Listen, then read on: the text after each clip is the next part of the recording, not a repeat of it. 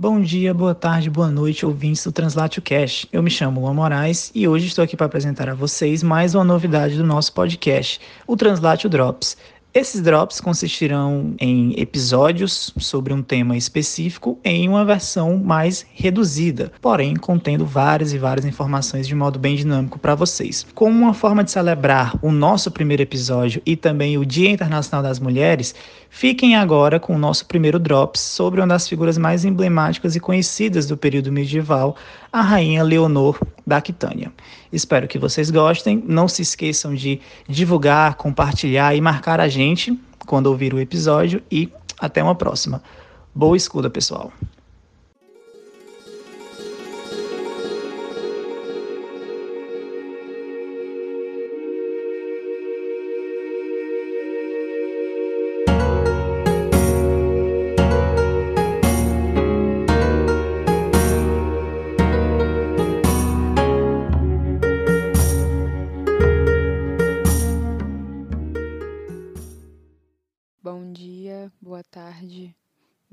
Noite a todos e todas que estão me ouvindo. Meu nome é Roberta Bentes, eu sou doutoranda em História pela Universidade Federal do Paraná e eu venho trazer aqui é, a minha contribuição, né, dar uma palhinha sobre a Leonor da Aquitânia. Bem, o que a gente pode falar é que a Leonor foi filha do Duque da Aquitânia, né, Guilherme X. Ele era conhecido pela sua beligerância em campos de batalha e também pelo apoio do antipapa Anacletus II no ano de 1130.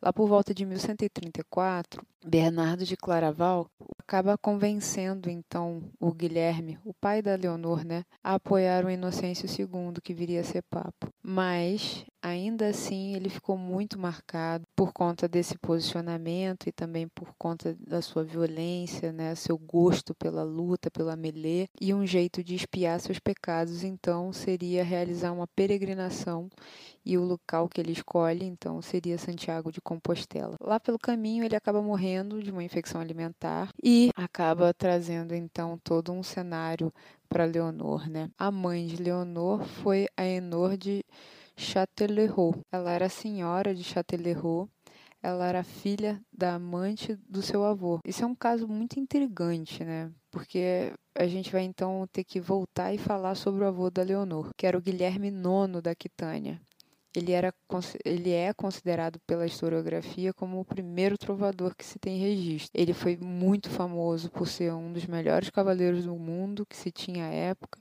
e também pela ser pau a pau como um dos maiores conquistadores de mulher. mulheres. Na sua vida no cancioneiro occitano, não se fala nem de conquistador de mulheres, mas sim de enganador de mulheres. Ele compôs várias canções sobre esse tópico, mas o, o ápice desses casos que ele vai falar né, e registrar, que se tem dentro de. se tem conhecimento, foi quando ele se apaixonou pela Dangereuse. E desse enlace, então, nasceu a Aenor.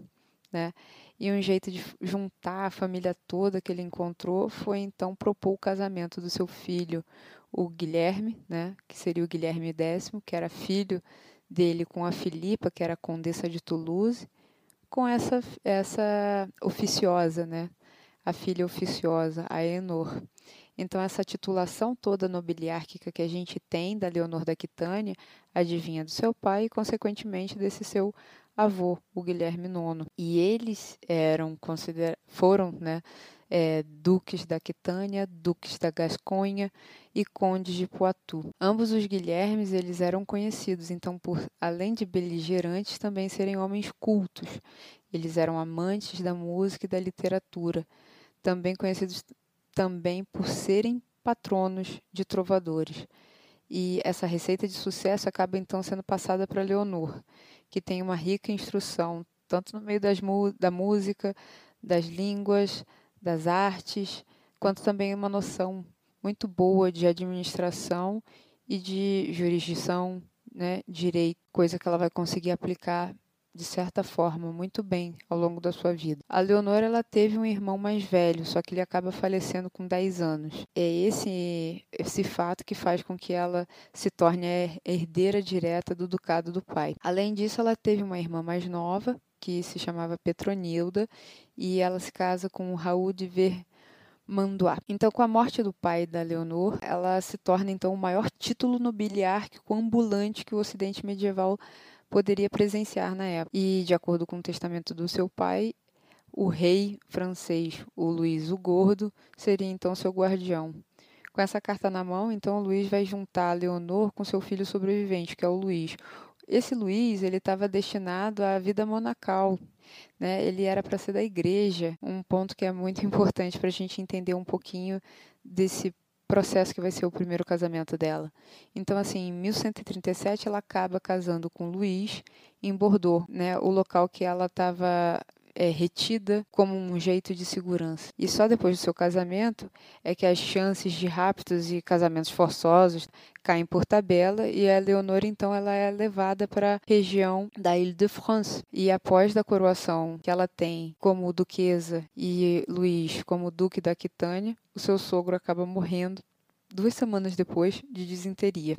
E aí então a Leonor acaba sendo lançada à condição de rainha da França. E a sua vida na corte no norte começa, mas não começa de um jeito muito fácil. Até porque muito se diz, a boca pequena, que a sogra da Leonor não gostava nem um pouco do jeito que ela falava, muito menos do jeito que ela se vestia, sendo considerada então uma má influência. Como a gente falou rapidamente, então o seu primeiro casamento foi marcado por momentos muito complicados, né? E em parte isso se dá pelo comportamento que é muito intenso do Luiz, que muitos dizem, a boca pequena também, que era louco de amores pela jovem Leonor. Então ele tentava fazer, de acordo com eles, com que ela sempre fosse atendida. Isso foi bem tratado e iniciado também quando ele começa a ter um desacordo com, sobre a posição do bispo de Bourges. O Luís acaba então se desentendendo com o Papa e não aceitando a eleição para quem iria assumir então o cargo de bispo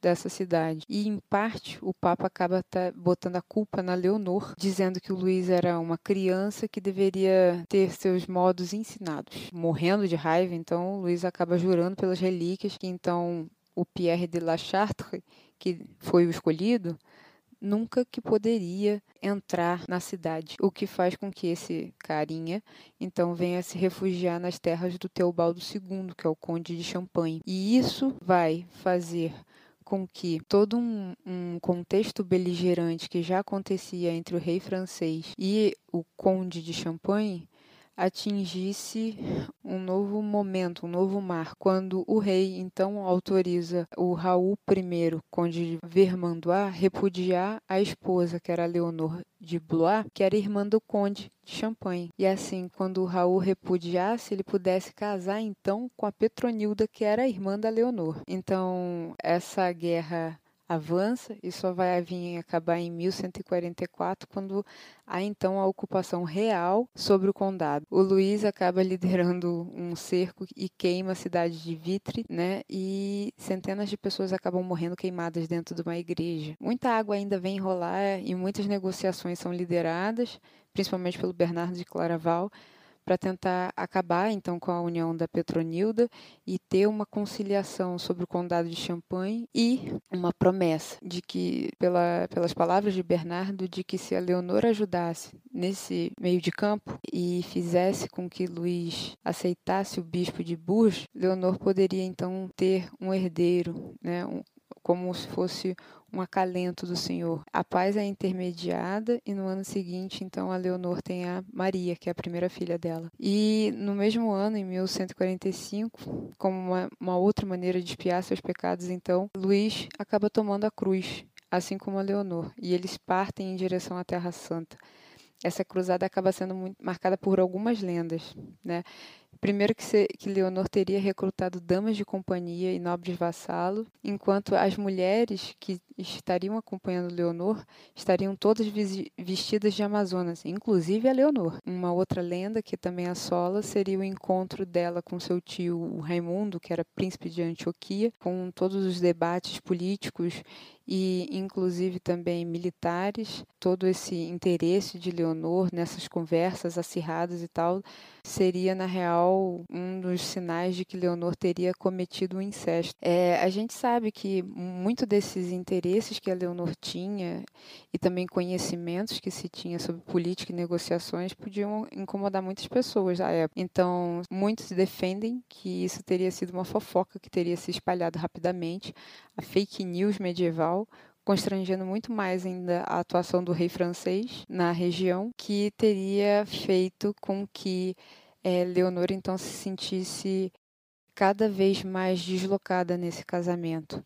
Então, essas fake news, em conjunto com a falta de liderança militar e conhecimento tático do rei francês, principalmente sobre os avanços na Ásia Menor, fizeram com que Luís tomasse então Leonor à força para seguir então os seus caminhos que ele queria na Guerra Santa. E quando eles retornam para casa, depois de um, uma sequência de fracassos e também inúmeras dificuldades geográficas, né? Leonor vai então procurar pelo anulamento do seu casamento, mas o Papa pede que primeiro eles tentem dormir sobre a mesma cama e para tentar ver se consegue ter uma conciliação e provavelmente um herdeiro de fato. Pouco tempo depois, então, vai nascer a sua segunda filha, Alice, e com o nascimento dessa menina, o casamento então está fadado ao fracasso. Então, lá por volta de 1152, sob a alegação de uma infertilidade com sanguinidade, a Leonor consegue o divórcio com Luís e volta a ser o maior partido do Ocidente medieval. Então, depois de dois meses do seu divórcio, a Leonor vai estar casada com Henrique, Duque da Normandia. Mas antes mesmo desse feito, a Leonor, quando estava retornando para suas terras, né, ali Aquitânia e tudo mais, ela sofre duas tentativas de sequestro. Lembrando que o sequestro a essa época seria para forçar um casamento, engravidar essa mulher e então é, obrigatoriamente fazer com que seus direitos, é, né, no caso suas terras, passassem para o herdeiro daquela pessoa que teria sequestrado e estuprado. Mas, em parte, o que a gente encontra nas suas biografias né, é que esse caminho teria sido desviado e teria, talvez, tido a ajuda do que seria, de quem seria seu futuro marido. É, muito se fala do sucesso que foi ela ter casado com Henrique, depois dos tempos conturbados que ela teve, e tinha na real, dentro do solo inglês, a Leonor novamente ela segue e alcança o posto de rainha, só que agora na Inglaterra. Diferente do que aconteceu com Luís, a Leonor conseguiu ter vários filhos com Henrique. Ela teve um ventre real e trouxe três reis da Inglaterra, uma rainha da Sicília e uma rainha de Castela. Ela teve sim, então, um momento de plenitude. Ela pôde ser homenageada em produções de prosas, romances e também de poesias. Serviu de muita inspiração. Mas também foi durante esse sucesso né, e os avanços expansionistas que o seu marido tinha no contexto insular que os seus filhos se debatiam muito por poder e terras, a tal ponto que no início da década de 1170, quando a Leonor se mantinha no que ficou conhecido como a a corte de Poitiers, né? Vamos lembrar que essa corte que a Leonor é, teria montado, ela estava dentro da, da, terra de Poitiers e tal, mas só que a essa época essas, essas terras já estavam na mão do Ricardo Coração de Leão, que tinha sido treinado para ser o duque da Aquitânia, né? E o Henrique, que era o filho mais velho dela, teria sido treinado para ser o rei da Inglaterra. Então, dentro dessa desse contexto dessa década de 1170, a Leonor então vai receber então uma notícia de uma revolta que seria liderada pelos seus três filhos, o Henrique, o Geoffrey e o Ricardo, e parte dessa revolta acaba sendo até documentada por cantigas de trovadores, né? O Bertrand de Borne é um daqueles instigadores sementinha do mal que ficam que fica atiçando então esses príncipes a se debaterem com seus debaterem não não somente né mas se degladiarem com seu pai Muito se fala então que Leonor teria dado apoio, acobertado os filhos ou até mesmo incitado os filhos, o que teria resultado no seu aprisionamento e uma constante escolta nas suas movimentações. O seu momento de liberdade então só vai vir com a ascensão do Ricardo no trono. Né? Então, quando Ricardo sobe ao trono depois da morte do seu irmão Henrique e da, e da morte do seu pai, a Leonor consegue seu momento de liberdade. A Leonor ficou até na condição de regente quando Ricardo se atirava nas guerras e também foi responsável por liderar o, é, o recolhimento de impostos para o resgate do Ricardo, quando ele foi preso pelo imperador. A Leonor também foi uma mulher que soube patrocinar e apoiar obras da igreja e se tornou uma influencer muito mesmo antes do TikTok. A maior prova está no seu esquife em Fontevraud, onde repousa lendo um livrinho moda que viria a ser seguida no futuro por grandes mulheres medievais. Então eu venho aqui encerrar esse bate-bola, jogo rápido da Leonor, e indicar que a gente tem o professor Jean Fleury, que já falou sobre ela numa biografia, o professor Martin O'Hell também, a Sarah Cockerill e a Ellen Castor. Elas falam também sobre ela. E é isso, e eu espero que vocês gostem mas de saber um pouco mais sobre essas mulheres medievais e feliz Dia das Mulheres.